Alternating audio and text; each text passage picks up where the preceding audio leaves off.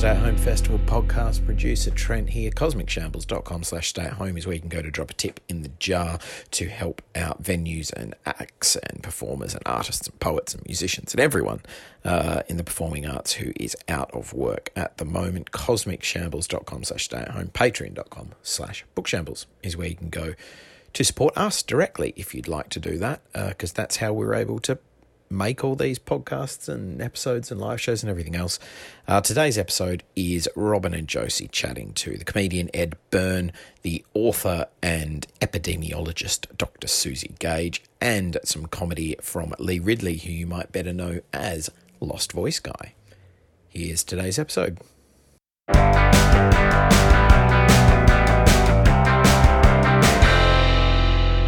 Good morning. Welcome to Shambles Stay at Home Festival.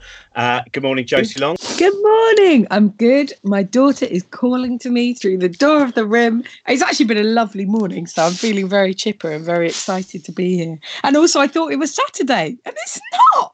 Oh, it's, it's not, not, the weekend yet. Not the weekend yet. Don't you start relaxing and lying around the house yet. The um, this is that's what I was trying to work out because of course tomorrow is the last school day, and then trying to explain no, to the child. Is Oh, Today's Friday. Oh, so yeah, you're right. Friday. you just yeah. said tomorrow is Saturday. Yeah. yeah. So the uh, um, but it is so yeah, it's the last uh, end, and then you have to work out how do you now remold the small area of where you live into a holiday situation. Do you use the attic as the equivalent of a trip to Rome, and then send air postcards with various different images of detritus that are left around the house? How can we replicate these things? and what's your plans?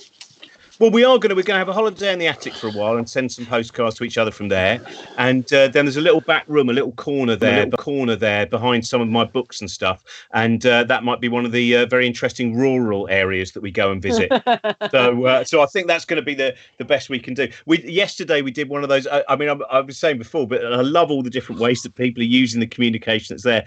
Uh, my wife's family, they're all connected up to play Trivial Pursuit. So four different branches of family all connected connected by Skype, all still having the same arguments, the same fury that that blue pie question is so much easier. That oh well, obviously you're gonna. Of course, it's Daryl Hannah was a mermaid. You know, all of those things. So, so it was nice. It, it, replicated Christmas without necessarily the physical contact.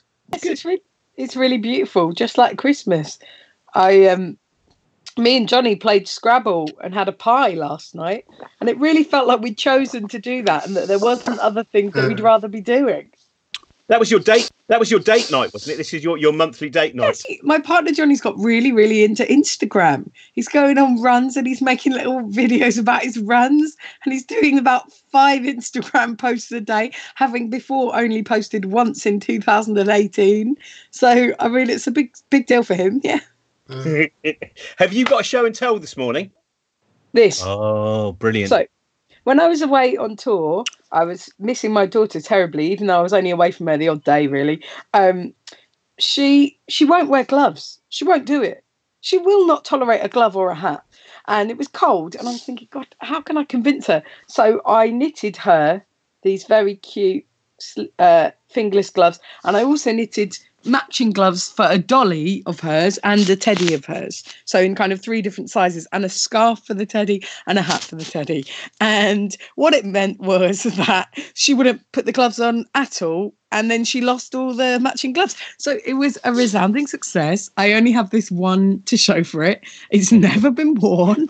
And the worst part is, I really, really thought about the pattern and everything. Um, so yeah, I have this fruitless attempt at uh, clothing my daughter. To be fair to her, she does dress the teddy in the oh, gloves and scarf. But yeah, I found that, and I thought it was a nice thing to do. To do. This is what I've, I've we both had this experience. Both of us have in our audience sometimes not merely knitters who knit when they're they're not seeing your show, but quite often people who actually knit during your show. What do you uh, think it is about both of us that somehow that, that it seems knitters have been drawn uh, to to that world? It's a it's a beautiful well, thing to see someone who's actually enjoying a show, but also creating something themselves at the same hmm. time. Cardigan based performer Robin, and I mm. feel like if somebody comes to see you a number of times, it's really in their face. You know, you're flaunting it the knitwear, and I feel like after a few shows, people are going to feel like if they don't produce some knitwear of their own. They're not reciprocating properly, and I yeah, just have they, a they have said that. They've said he flaunts he flaunts wool like Lenny Bruce flaunted four letter words. That's pretty much what I'm, I'm. I'm the Lenny Bruce of lamb's wool. That's what I reckon. You've been arrested by a number of shepherds. Yeah. What's your show and tell, Robin? My show and tell is something that Helen Zaltzman did for me, and I'm sure you might have some of these as well. Helen Zaltzman, who went on to do, uh, has done some some incredible podcasts. I don't know if her podcast Oh. is is out at the, at, at, at the moment. Uh, so she's beautiful. of the people who started podcasts. She was the first person to sort of regularly make a brilliant professional podcast. I don't know. We Tell were doing them. up- I don't know. We were doing them in 2005. Shut up, Josie. Let us let's pretend we're pioneers for a moment, but we weren't as brilliant as her. So let's be fair about that. The um, but it was. Uh, and she also used to play the uh, xylophone as well at the book club shows that we did. She was a wonderful xylophone accompanist, which made this very nice kind of lo-fi sense of the Velvet Underground, while uh, uh, the the the poetry of Danielle Steel was read out. And um, she, uh, I, I was obsessed years ago with a friend of mine, Charlie Skelton. We used to come up with ridiculous different versions of "Yo Mama is uh, so fat," and one of our jokes is uh, "Your mama is so fat when she gets up in the morning to put on her jeans. More often than not, she finds that she has eaten them," and. Uh, That was uh, then turned into uh, that. I don't know if you can how well you can see that uh, a, a, a, a, a decorated general or emperor uh, doing that particular joke, and that is my show and tell. That is the art of Helen Zaltzman. And, I uh, have one in the other room, but I can't get to it because it will disrupt the baby situation. Have This sort of very cheery looking 1970s, 1980s old school comedian who I don't know. I think she sort of found the picture. It's not a famous person, and he's saying champion.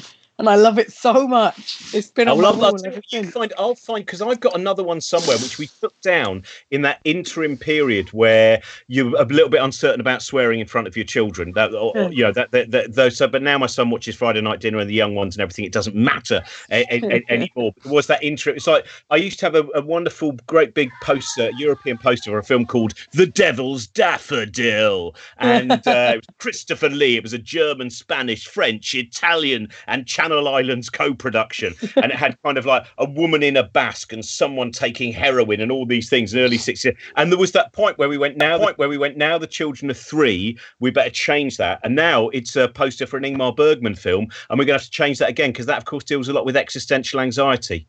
And Oh, now we gosh, well, yeah. we'll have to Better change to that. have the daffodils and the heroin, to be honest, a bit simpler. I think we're going to go back to that, or the sword and the sorcerer. I would imagine One- one of those. Did somebody say heroin? No, oh, finally, the second week and the madness of the heroin panda. Um, I just, just let me have a look at it. No, come on. oh, this is a won- oh, this is a wonderful segue as well. Because don't forget, later on, your heroin panda will be able to ask Suzi Gage questions about drugs. Yes, uh, my name is Peggy. I'm a friend to the show. Sorry. Sorry, this is, um, so uh, we should say today we we have uh, Lee Ridley, uh, Lost Voice guy, who uh, was won the BBC Radio uh, New Comedy Awards, and uh, also uh, Britain's Got Talent. Britain's Got Talent. I know it's That's a bigger deal than the BBC Radio Comedy Awards. I know, but I'm giving. Look, you know, I'm 51. I, I listen quite often to Radio 4. I don't watch ITV quite so much anymore. Uh, though I've seen a couple of rather interesting things on Netflix. Um, we're also joined by uh, Suzi Gage, uh, whose brilliant podcast, uh, which is now also a book, Say Why to Drugs. We'll be talking about that. But first of all, we are joined by Mr. Good morning, Ed. Good morning. And a very good morning to both of you. How are you? Good. Good. thank Hello. you. How, Hello. How, how are you finding this? Because I know when I was traveling around the country, you know, I, I sorry, to start with this, but your magnificent tour poster, by the way, can I first of all say the image that you had for your tour poster was Mhm. so. If people haven't seen it, look up after, afterwards. This really great image, a very outdoorsy kind of image. It's the it's the Countryfile side of you. Yeah. You're getting ready for hiking. Well, the, uh, the, the show's called If I'm Honest, and uh, the, the, the poster's supposed to be um, reminiscent of those sort of like John Denver, that kind of 70s album cover, that real sort of, this is the real me in a sort of outdoor countryside post. It's actually, it was specifically the fact that I've got a little twig in my hand and I'm sort of sniffing. It's from a George Thorogood album cover. And uh, that was sort of, and the, and the, the background is a painting of the outdoors. So it's sort of civil, and, and, and I'm also quite, you can see I'm quite sort of, let's say, overproduced. The faces, the- there's been there's been some post production done on it, uh, so it's a sort of juxtaposition of the concept of honesty. And this is the real me with with a sort of sheen put on it. A lot more thought went into it than normally goes into my posters. I have to say. Has But- and anybody? in general- really striking. And it's and general, the also as show. because The it's show, the, a lot the- more the- thought went into the show, and now I can't do it. Tell Did me ever- about it. And, and uh, Ed, does anyone ever come up to you and gone, "Oh, I like the uh, Lee Thorogood reference on your poster"? That was very the George interesting." Thorogood. No, Oh, no one sorry. picked up on it. Absolutely nobody. it was it was the photographer Idil Sukan who who who uh, who's done a lot of people's um, posters um, who who picked up that particular. When I said '70s album cover, this is the real me, denim clad, that sort of thing. She went, I think I've just the, the, the one. So that was hmm. what that was the real inspiration. For about was- ten love those years, of- I used. Go on, Sorry. Josie. Well, I was just saying, for about 10 years, I used to always put a song lyric into one of my shows just to see if anyone ever would ever spot it. So, like, I had a Manic Street Preachers lyric in my show for like a whole year and a half. And one person once was like, there's a Manic Street Preachers lyric. And I was like, Yeah. yes, yes, it was worth it for that. It was Yeah, so I have a similar thing. I, I, I like sneak. I like to sneak a movie quote in that's just personal to me. I, I and in this current show, it's uh, "Man's got to know his limitations," which Mhm. is uh, Clint Eastwood's catchphrase from uh, Magnum Force. Yeah. And uh, very few people go, "Was that Magnum? Was that a Magnum Force reference?" yes, well done.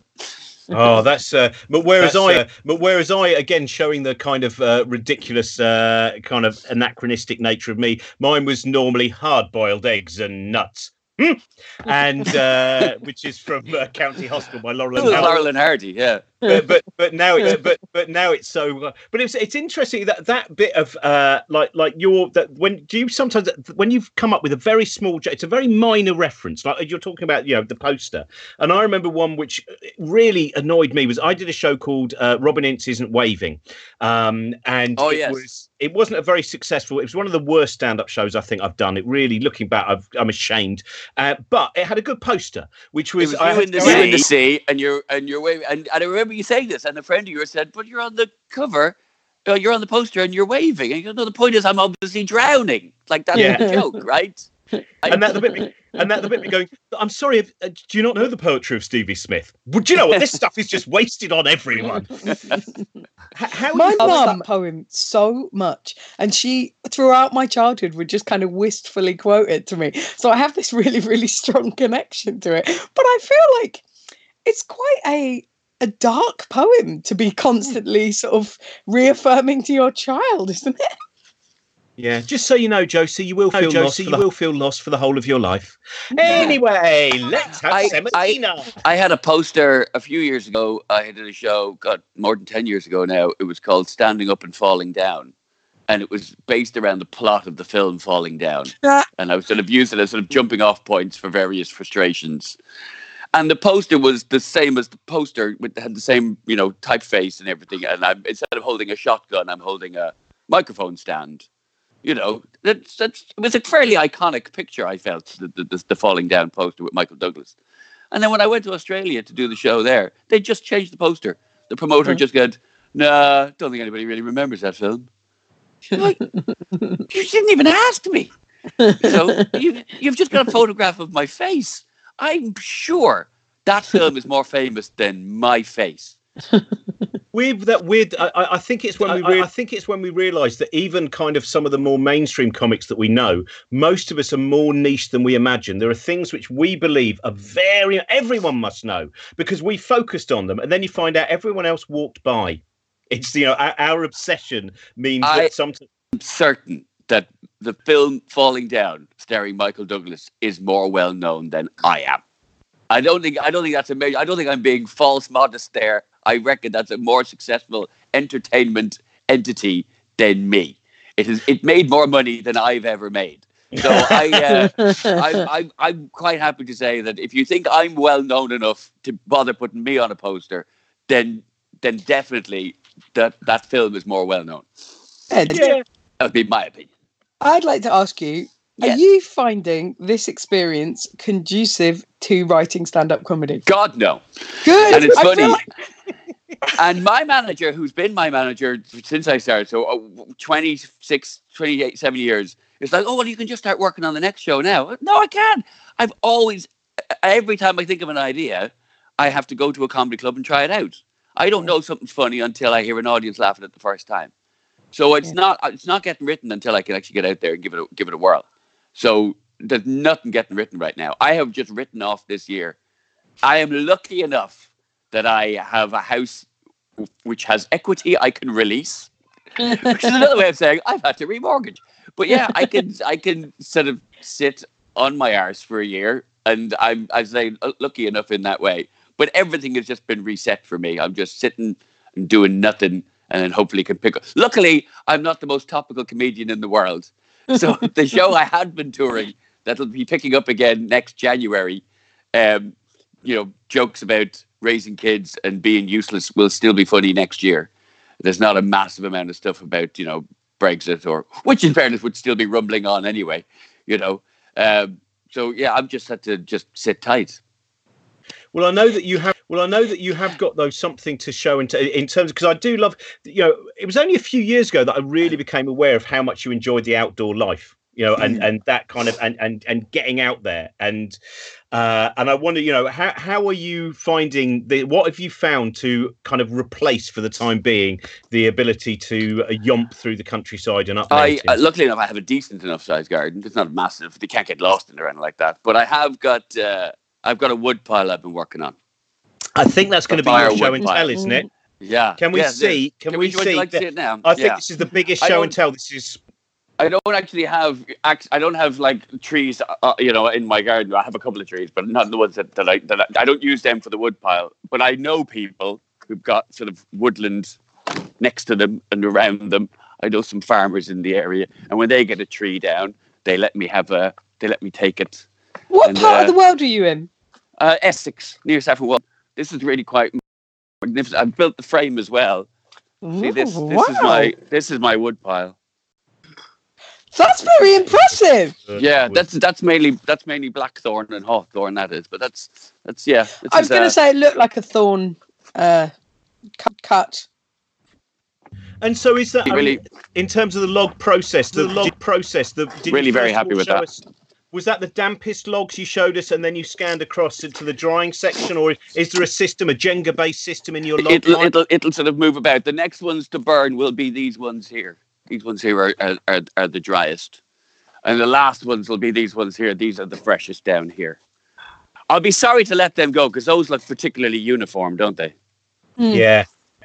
Do you ever find that that the destruction that the destruction of structure uh, ultimately is more worrying than the need for warmth? I mean, Well, I suppose they- part of the whole problem. part of the whole problem with entropy in the universe, anyway. But uh, I love about the one- uh, that they always say about about wood is that wood will warm you twice.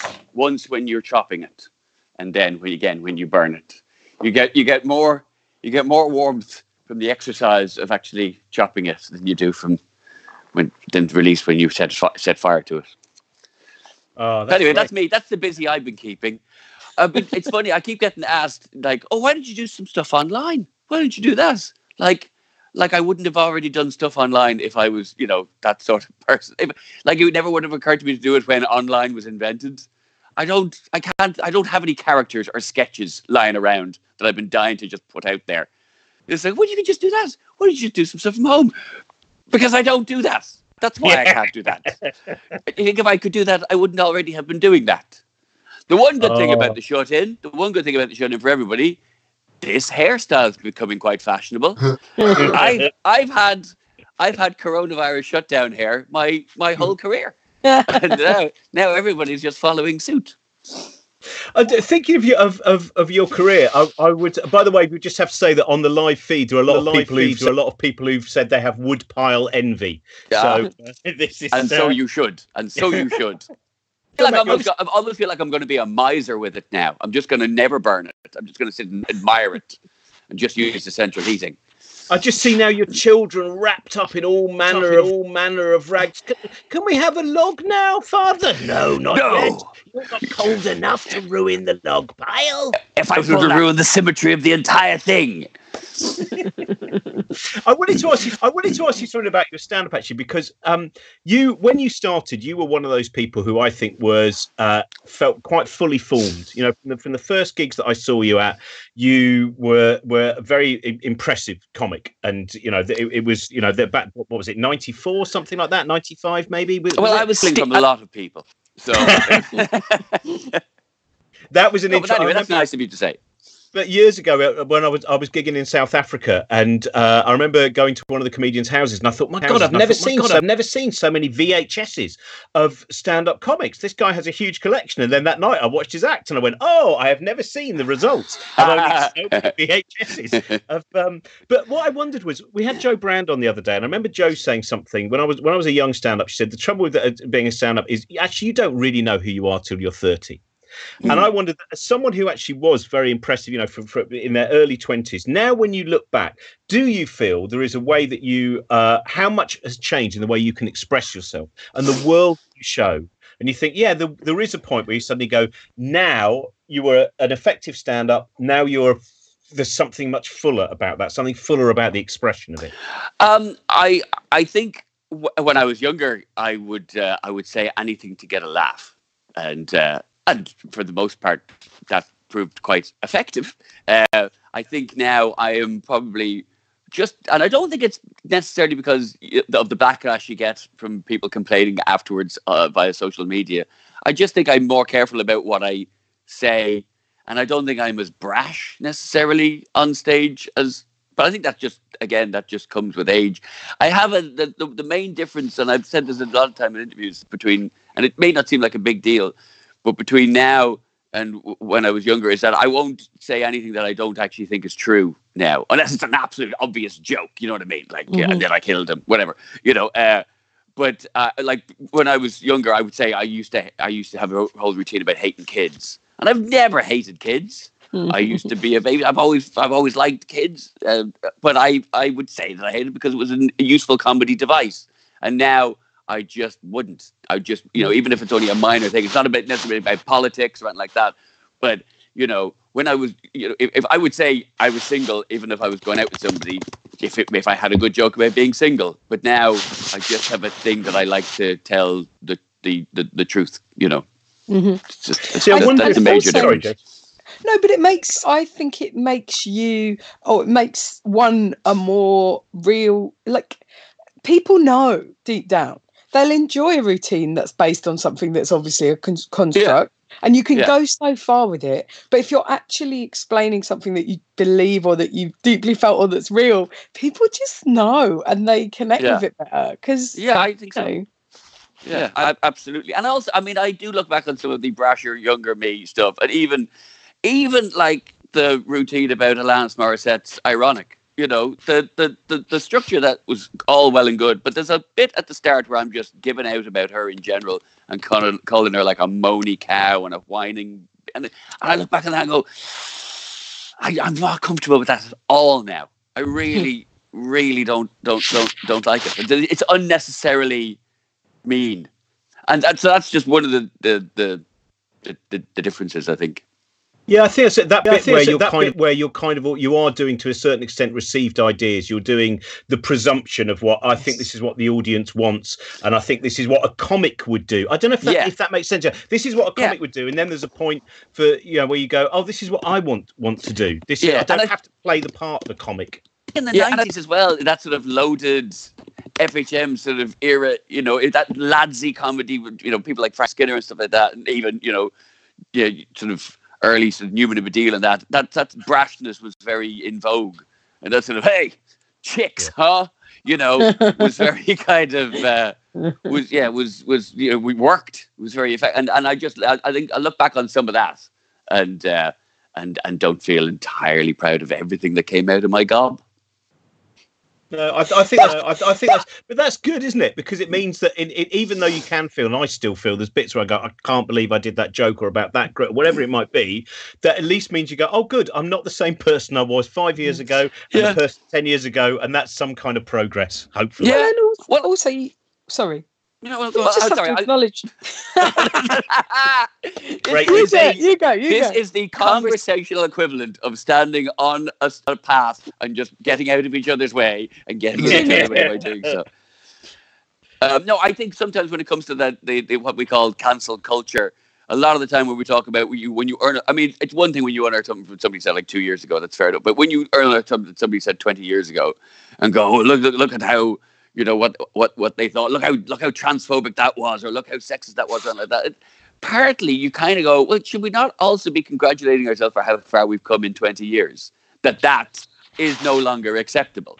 You know, rather than rather than hauling people out for what they said 20 years ago? Should we not be slightly proud that what they said, what that person said 20 years ago, is now not a, not acceptable anymore? But also, here we all are saying, if there were things I said back then and they're not acceptable, even I acknowledge that and don't like it. So I feel like if people were to find things from the past and say, look, why did you do this? I think all of us would be up for being like, I really would never do that now. You know, like, so I think it's like every, all of us can just understand context and still be a bit like, Yeah.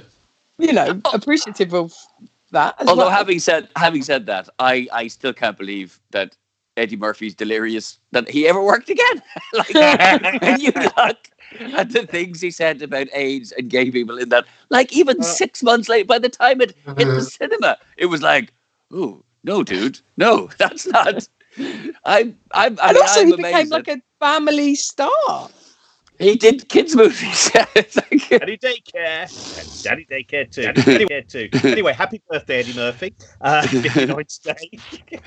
um, the uh, uh, we're going to go over to uh, Lee in a moment. I'll just quickly mention that uh, uh, we have a little tip jar at the bottom. Probably a lot of you know this uh, anyway, whether you're watching this on YouTube, whether you're watching it live now. Um, we're basically collecting a fund together for a lot of the kind of performers and artists who will have no work over the next few months. Because as Ed kind of mentioned there, really, e- even when this ends, this period, most I think a lot of performers anyway, everything's been cancelled, at least as far as kind of, I think we're now looking at the end of July, is the emails that are coming now. So we're trying to make sure that we've got a fund for some of those people who are the comics who are just, you know, and, and the singers and all of the different artists who are going to have have problems over the next few months, and also for some of the smaller art centres and uh, and places like that, again, which are going to really struggle after this. So we're trying to make sure that we've got some money that we can uh, give to them as well. So if you are able to uh, leave something in our virtual tip jar, that is fantastic. Thank you very not much. not for us, not for us, because we Which have is- we can access. We can access. Yeah, Speak that's for the- yourself, yeah, that's the- mate. yourself, mate. just for Dusty. Um, we're a palace. We've got altruism. I feel um, some charities sort of uh, are being like, "Oh, I see comedians are streaming, and w- would you ask me to support the charity?" And I'm like, "Yes, but also, please, I have no work." Feels um, yeah, feels very weird. A weird, weird time. Uh, Oh, go So- on. Did you, you, pardon? you, you can. Would you like, or shall I do the to. intro? It's to. Oh, I'd on, love to- Well, the winner, the winner of Britain's Got Talent, and of course also the BBC Radio Comedy Award. That's how I would have bloody done it. I'm, I'm so excited. Um, we shared a venue together, I think in 2016, I want to say, in Edinburgh, and would have a little chat every day. It's really exciting to have you on the uh, on the virtual show, ladies and gentlemen. It's Lost Voice Guy, aka Lee Ridley. Hey, how are you?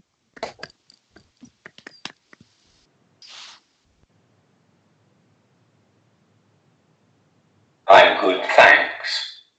Thanks for doing this.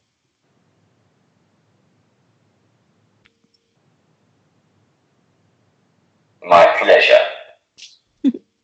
Um, we've got some questions uh, to ask you about this. Robin, have, have you got? Lee's going to do. Uh, I think you, you, think you, you, you, are you going to have a, are you, we're going to have a bit of a set as well. First of all, from Oh, Lee. amazing! So, Oh, ladies and gentlemen, Oh, please thanks. welcome Sorry, that to wasn't a his. intro. Uh, I'm not, I don't think it is. I'm not sure if it's his front room or his hallway, but please welcome live, direct from quite close to his radiator. Hello, ladies and gentlemen. Before we get started, I don't always look this rough when I'm performing. I'm just worried in case a benefit fraud inspector is watching. So I'm trying to look as disabled as possible. This is also the reason why I won't be ending the show with my usual song and dance routine. Let me tell you, you get asked some really strange questions when you are disabled, though. My disability is called cerebral palsy.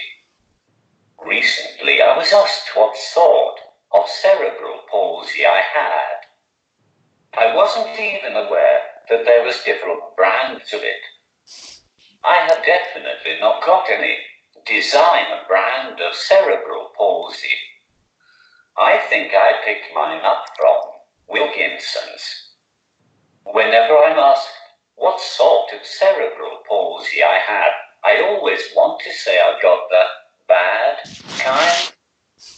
I don't know what they expect me to say.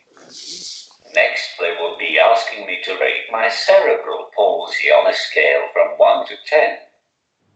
10 being really bad, and 1 being a benefit cheat appearing on the Jeremy Kyle show. I have been called many different names in the past. Just last week, someone called me physically challenged, which I always thought was a game on the Crystal Maze. Of course, other names have not been as nice. In fact, I'm sick of getting pointed at, laughed at, looked at strangely, treated as if I am stupid, and called names just because I am different. It's not even my fault that I'm from Newcastle. It's at this point in my set when I like to remind people that I'm not related to Stephen Hawking in any way.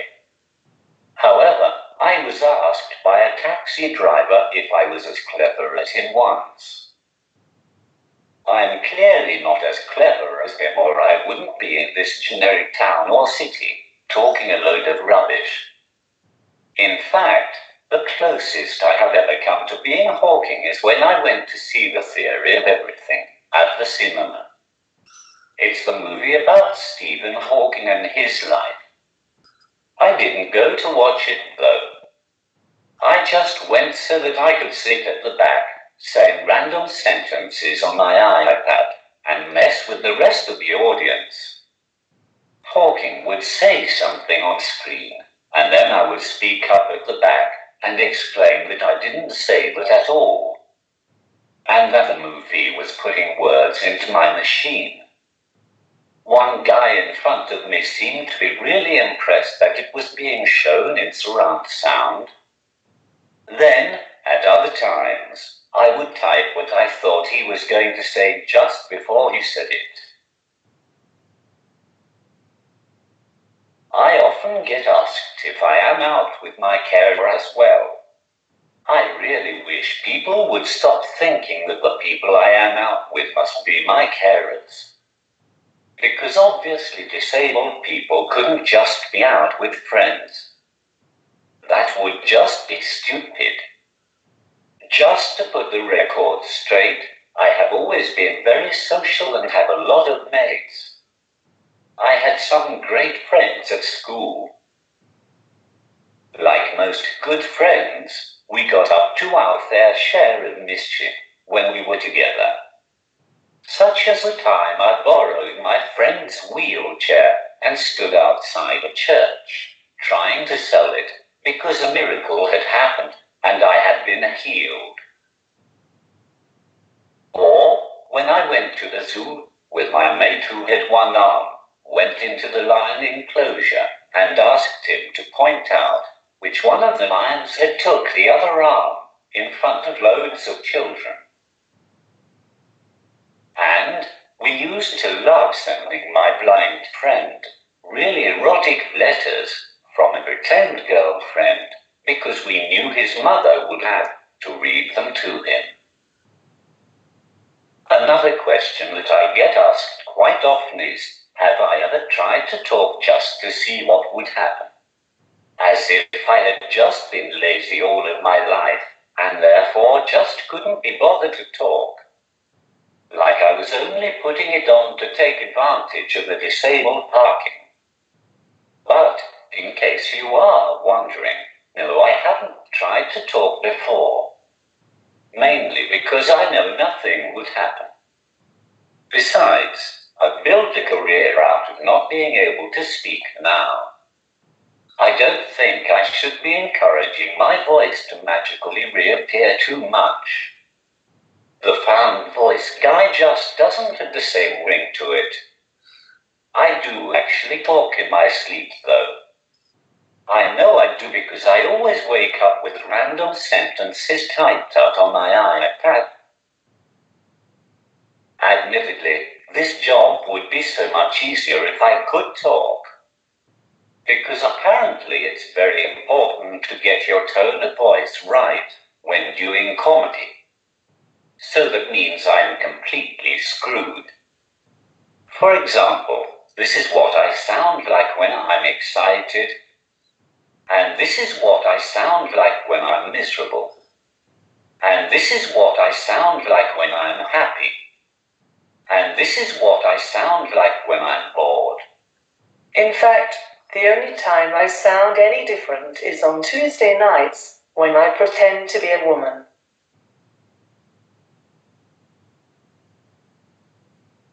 Ladies and gentlemen, I have been the Lost Voice Guy. If you find my voice, please contact me as soon as possible on my social media. Enjoy the rest of your day. Goodbye. Yay. Thank you so much, Lee. Thanks so much. Um, we've got a couple of questions for you. Just uh, the the one that I when in, in terms of when you you started comedy about uh, well, I mean the BBC New Comedy Awards, which is what I know you best from. You know, something. Uh, you know that that's that's six seven years ago. Before that, what were your influences in in kind of watching comedy? What who who were the wanna people you thought right? That's what I want to do. Well, I adore the League of Gentlemen.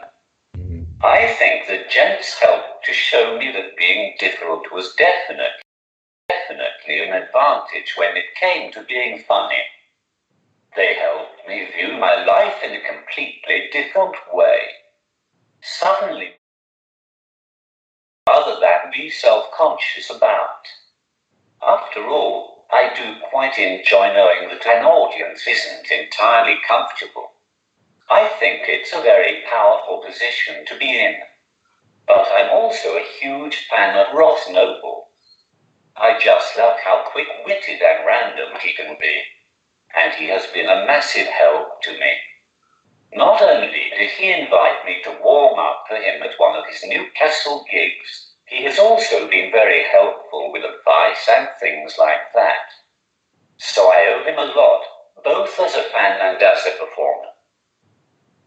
Ross Noble is such a Ross generous Noble and is kind such man. isn't generous and kind He's the best. He's the best. I remember the first time uh, I got to go to the Melbourne Comedy Festival.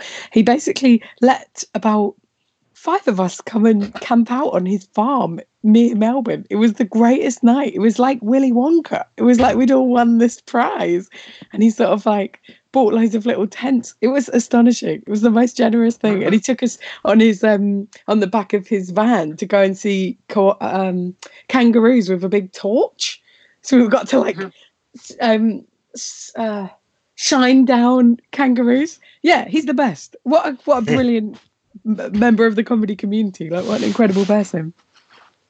Um, have you got Josie? Um, have you got Josie? Have you got any questions? Oh, apparently Ross Oh, Noble, apparently Ross Noble's doing the the same same time, and some people are watching Oh. both at the same time. Oh, we've clashed.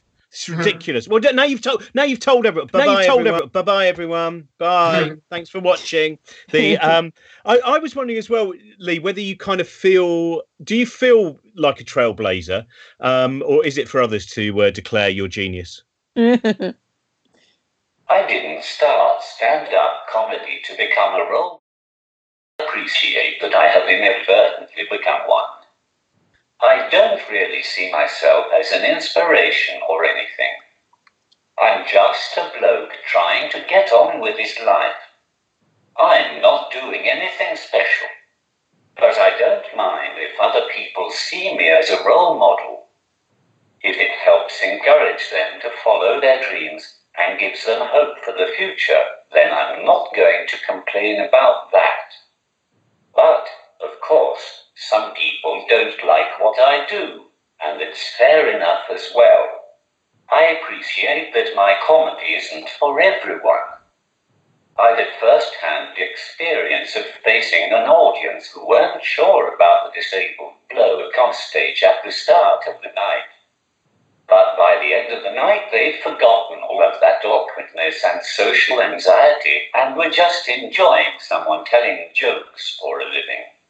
I won't mention the time I got asked after a gig if I was a character. I was a character. Su- suffice to say, some people are beyond help. Thank you so much for joining us, Lee. And we should mention as well that uh, Lee's book is out now as well. I think it came out the the uh, a, a, few months ago. So at the moment, of course, again, if you if you are, are looking for books and you can you obviously get them on Kindle and things like that, go and uh, look for Lee's book as well. And uh, Lee, hopefully, we won't be inviting you back because if we're inviting you back, it means this has gone on for months and months and months. Because that's what we kind of get. So uh, with luck, we're you know we we pray we've got got Tim Weeks, but um, I hope you will come back. If this is still going on in May, I hope you'll join us again. Yeah. Thanks very much. Cheers. Cheers. Thank you, Lee.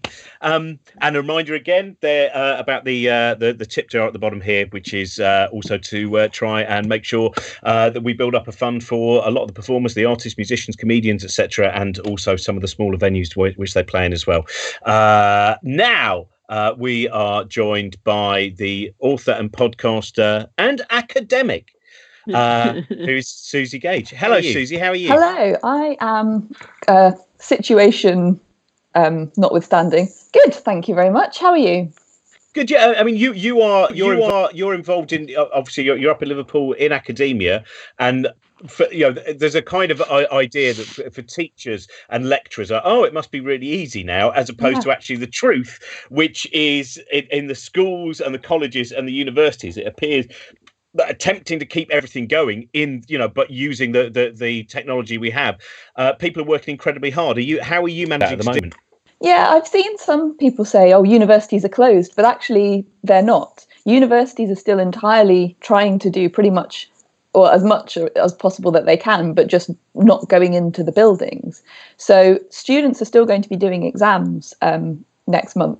I've spent the last couple of weeks marking coursework, um, we're moving all lectures online, um, seminars online, all sorts of things. So it's it's trying to sort of learn a completely new way of of working with the students and it's obviously there's more difficulties because not all students have access to technology to be able to get online to do some of these things so that's kind of working out what students are being more or less disadvantaged by this and just just everything changing really and obviously all the research as well which is a main a major part of what i do too um, I've got a PhD student who was just about to start running focus groups and then run a study which would involve bringing people into a lab and getting them to do experiments and that kind of thing. And obviously, well, we don't know when we'll be able to do anything like that again. So it's uh, a strange old time and also it's and also it's a tough time because you've got you know a, a, book that came out this year and like a lot of authors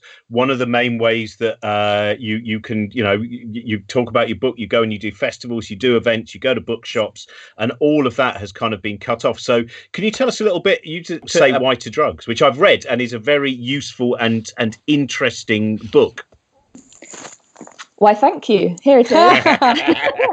I've got props, don't worry. Um, yeah, so this has been the thing that I've been working on for the last two years, really. Uh, kind of came out of the podcast that I started with Scroobius Pip um, with the same name, which is looking at the science of what we know about the effects of recreational drugs, both short term and long term, making no distinction between drugs that happen to be uh, legal or regulated in our society and drugs where you, um, if you have, a caught with possession of it or you're trying to sell them, you'll get into lots of trouble. It's any kind of psychoactive substance. And so it takes in the sort of the biochemistry, but also the societal impact and um, the health and mental health impacts as well of, of, of various different substances. Well, as we've got, uh, you know, Ed beforehand was talking about being a very, very big John Denver, big John Denver fan, and so I wonder if you can tell us about the kind of the both the, the advantages and disadvantages of a Rocky Mountain High. I was wondering where that was going. Robin, absolutely. He's Welcome to daytime. We're like a oh. very a, a very cerebral Holly and Phil. Yeah. What's that, Eamonn Holmes? What? All your work's gone. All your work's gone. Yeah, Josie and Robin will be replacing you.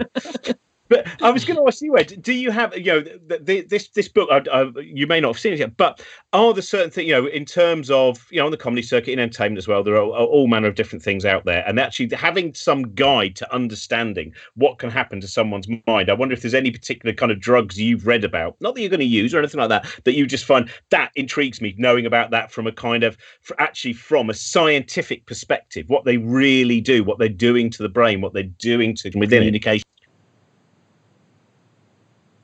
Is Oh, it- you're muted, I think. Oh Ed- no, Ed, you've muted yourself. I think you're still on mute. Oh, well, it's very. Do you know what? What you're doing though is you would have been a wonderful silent movie star. Uh, um, Oh, yeah, Ed's still on he's mute. gone. He's gone. He's had enough of that. He's not He's, gonna. he's had enough. He's off. And Doesn't want to talk about do you find- drugs. Be- because you talk about drugs, do you find that people now see you as like a druggy figure? Do people sort of like what has that done for you? Has it been interesting? For you? Has it been interesting? It's really, really, really It's really, really interesting, the kind um, of the kind questions of- people ask about it.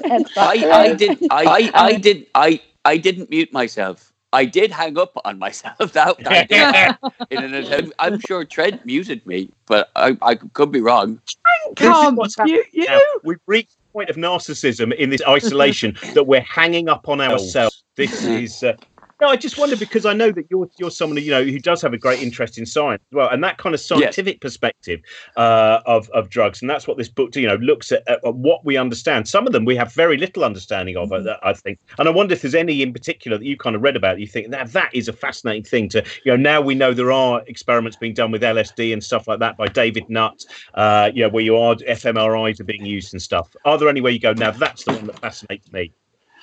I think uh, if you have if you have too much knowledge, it can absolutely your buzz. that's one. That's that, that's one aspect. I know myself. You know, um, with, with, with LSD, uh, if you read too much about it, then uh, and then take it, you'll become obsessed with what's happening. You, it, it, it, it all just becomes a bit too uh, uh, self-examinatory, if that's a word. During this period we of lo- isolation, you are allowed to have self-examinatory. Did you find, Suzi, was there- of, of the ones, of the ones that you, uh, you know, which you kind of deal with pretty much everything that's, that- that's out there, as far as I know? Uh, it's a very complete book. Were there any where you really went, that is quite remarkable? That something, something can do, some psychoactive property can do that to to the human mind. I think the chapter I enjoyed writing the most was the chapter about ketamine. The chapter about ketamine, just because it's it's a substance that, and I lived in Bristol for twelve years, and uh, Bristol had a bit of a reputation for being quite a ketamine city. Um, and as a recreational drug, there are risks to your bladder from using it, and it can be quite extreme. You can, because it's a dissociative anesthetic, you can find yourself in quite vulnerable situations where you're not able to necessarily look after yourself properly because of this kind of anesthesia effect that it has on you. And so, in terms of a recreational drug, it's got that kind of a reputation, but it's also on the World Health Organization's list of essential medicines because it's incredibly useful for its anesthetic properties. In other anesthetics, also depress your breathing and your heart rate, but ketamine doesn't do that so much. So, if you haven't got a- access to respiratory machines, then it's a sort of safer, for want of a better word, um, anesthetic to use, and it's also why it's really useful in veterinary medicine as well. It's apparently so it's it's called a horse tranquilizer because that's kind of what it is. Although apparently it's really useful in camel surgery. That's what I learned. Can I say just have a moment to just congratulate Bristol because I don't know what a city has to do to get a reputation as being a bit of a ketamine cyst. but but the fact that Brit- I think that's that's quite an achievement on. on I don't know. I Bristol's, uh, do part. worry that it says more about my about circle, my of, circle of friends than it does about uh, the city of Bristol. Just that that's what I've heard. But Do you know, in terms of the ketamine thing, because you mentioned vets, the, the, almost one of the last gigs I did, uh, an event about uh, canine ear health. So I had to come up. You know that thing. I, I'm sure Ed, you've had those things where you get certain events you're asked to do, and you suddenly go, "I've never had to write a routine involving canine ear health before, so let's see where this goes." But I had. To, I I used to five minute dog ear bit. Everyone's Yeah, got a I mean- five minute dog ear bit. I was very lucky to have a long haired Dachshund when I was a child, and of course their ears, you know, there's just so much material there, so that was good. But it was um the uh, there was a book that I used to read from a Mills and Boon when we did book club, and it was called uh, Vets at Cross Purposes, and. Uh, there's this wonderful chapter where one of the vets is getting very angry about a drug called phenylbutazone or phenylbutazone. And I wondered whether that, if you know anything about that, he, he's furious because due to EU regulations uh, and the banning of it, because it c- may get used in the horse meat food trade industry. And it's just this beautiful kind of, you know, that bit where you go, this is just too much information for a racy romance. This is very much a, oh my God, I'm still a chapter short, phenylbutazone. I'll have a little laugh about that. Hmm. I mean, I can't answer much. I mean, I can't answer much about phenylbutazone, but I did. I did interview a vet for the book, and partic- particularly about the ketamine chapter. And it was the thing that I found really interesting is that drugs like ketamine, drugs that humans can use as drugs of abuse, are treated more sort of carefully, legally by vets than the drugs that they use to euthanize animals. Those they they the the way that you have to manage ketamine in a, in a in a veterinary uh, situation is sort of by weighing it at the start and the end of each shift, and if any's gone, it has to all be accounted for. And if you take it out of the locked cabinet, then you have to make a note of it. If you t- have to take it out to the to tend to a horse or what have you, you have to keep really meticulous records. And it's kind of for the euthanasia drugs apparently. And I, vets, if I'm wrong, please do correct me. But this is what I was told: is that um, it's sort of you can do that, but you don't have to by law, which you do for drugs like like ketamine. Well, that's uh, that may well change my reading of that chapter at the next canine ear health. I'll, I'll know that the pandemic is over when I'm back in a room doing an event about canine ear health. Um, Suzi, have you got a show and tell, by the way, for us? I do. I've got two, if that's allowed. Not my book. Yeah. that is here as well. I'm just worried about the way that Ed's looking at your piano, thinking that could all be kindling. well, oh, well no, my first show and tell is is a book a book of the piano music of all Chopin's preludes. Is And that what you've been doing? been doing to because I'm working in the same room that is my relaxation room. And so it's really difficult to sort of know when the day ends, the work day ends. So what I've been doing is I've been going closing my laptop and sitting at the piano and playing for an hour and kind of just like decompressing and it's amazing. So chopin has been good but also some of the uh, music from westworld uh, all of the piano arrangements. So heart-shaped box in particular by nirvana and a forest by the cure they're really beautiful sort of um, arpeggiated arrangements of those that i've managed to uh, to, to to find online and work out and um, so i've been playing those You And do other know that at the end we'll be asking you just to take your earphones and just go, just go out, over to the yeah. piano and just play that. Oh, Because yes. there's, there's, uh, the show that I might be doing or might not in, in October. It's called The Satanic Rites of Robin Ince, which is all about my kind of love of horror films when I was a kid and lots of. And hopefully we're going to do some gigs of those together because uh, uh, Suzi is also uh, a huge admirer of Goblin and I other did. of the I 1970s. did used to be the, keyboard, the keyboardist in a Goblin covers band called Il Yes. Goblin, Wow. which was wow. One of the most fun times of my life and really, really quite difficult to play. But the other thing, What was the name of the horror band? What was the, what was the Il name of the cover band? Il Goblini. Yeah. What, what, Uh, you, you wouldn't have gone for Hobgoblin? No?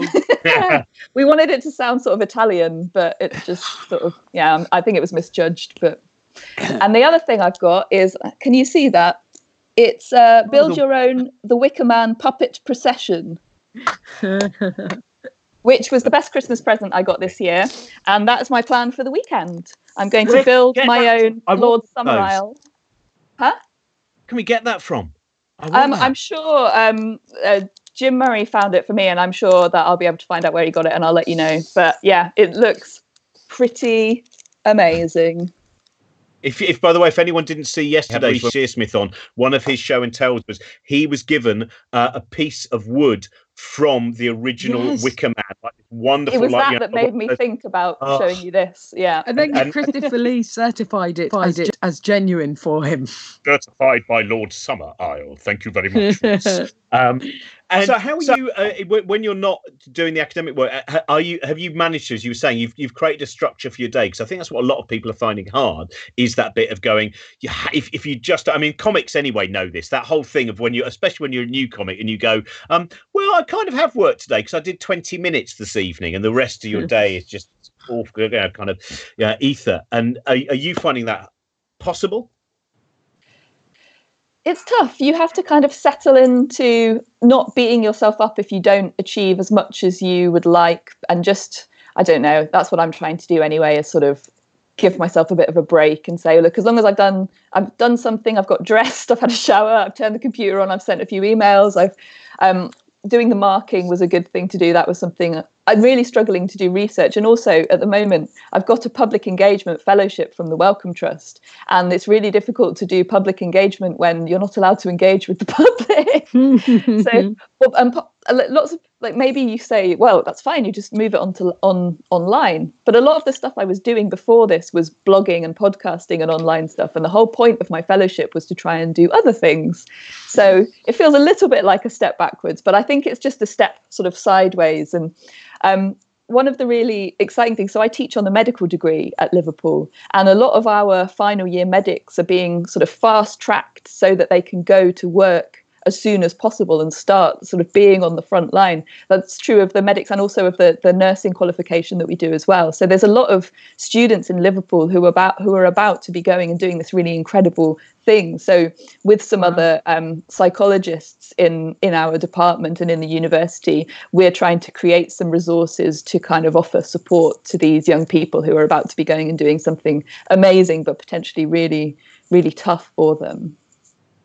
Wow. Um, one final question for you. Uh, everyone's always said that now I have this time, I'm going to do the, you know, every, I, I, think there's going to be an enormous number of people who believed they were going to read James Joyce's Ulysses during the uh, pandemic and have failed as they failed in all other scenarios. Have you got one of those things, whether it's a, a, a film, a book, or anything? You go, maybe I, now I've got the time. I, I think the I think the real victim in all of this are the uh, assistants who work at production companies who are going to have to read all the really poorly structured but mm-hmm. gag heavy movie scripts written by comedians who are currently out of work. I think that's going to be the uh, and I think we will. I think you know a year or two years down the track, there's going to be some really quite funny movies are going to and plays. There's going to be some very thoughtful and dark plays written by comedians who are giving a new outlet to themselves.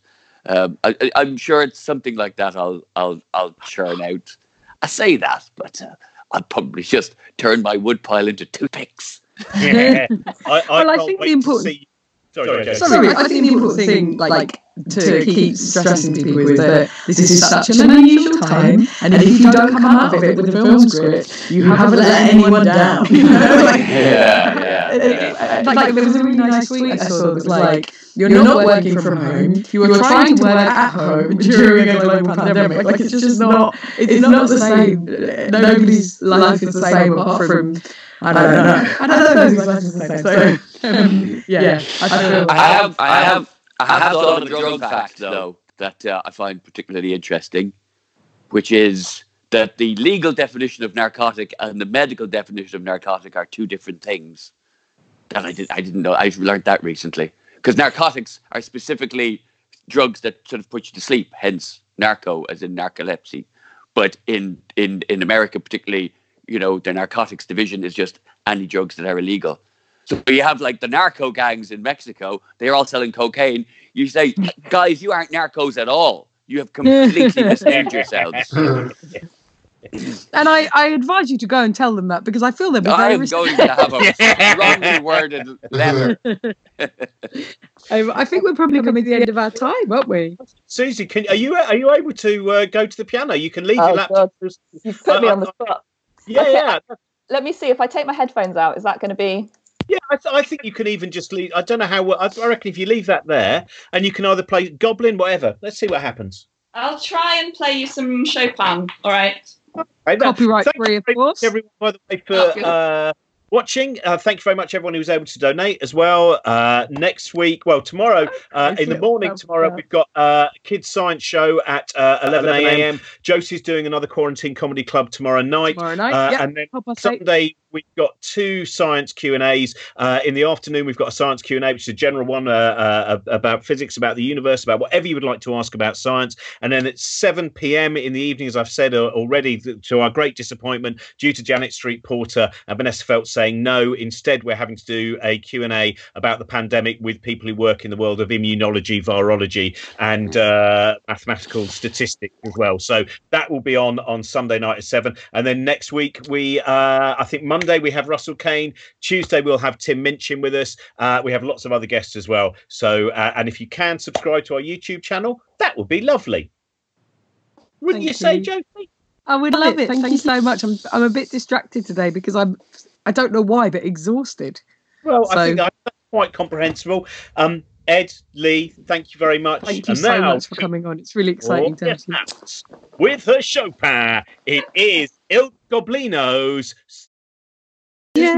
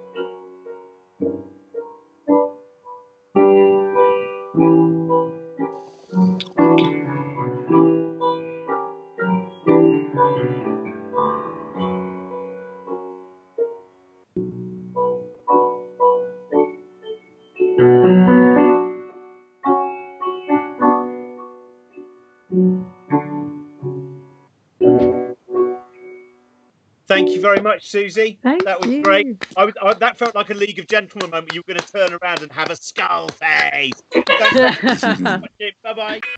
Thank you very much for listening. Don't forget cosmicshambles.com slash stay at home to catch up on all the previous episodes, find out who's coming up on upcoming episodes, and to leave a tip for acts and artists and venues who are hit hardest at the moment. And if you'd like to support us at the Cosmic Shambles Network, patreon.com slash bookshambles. Home.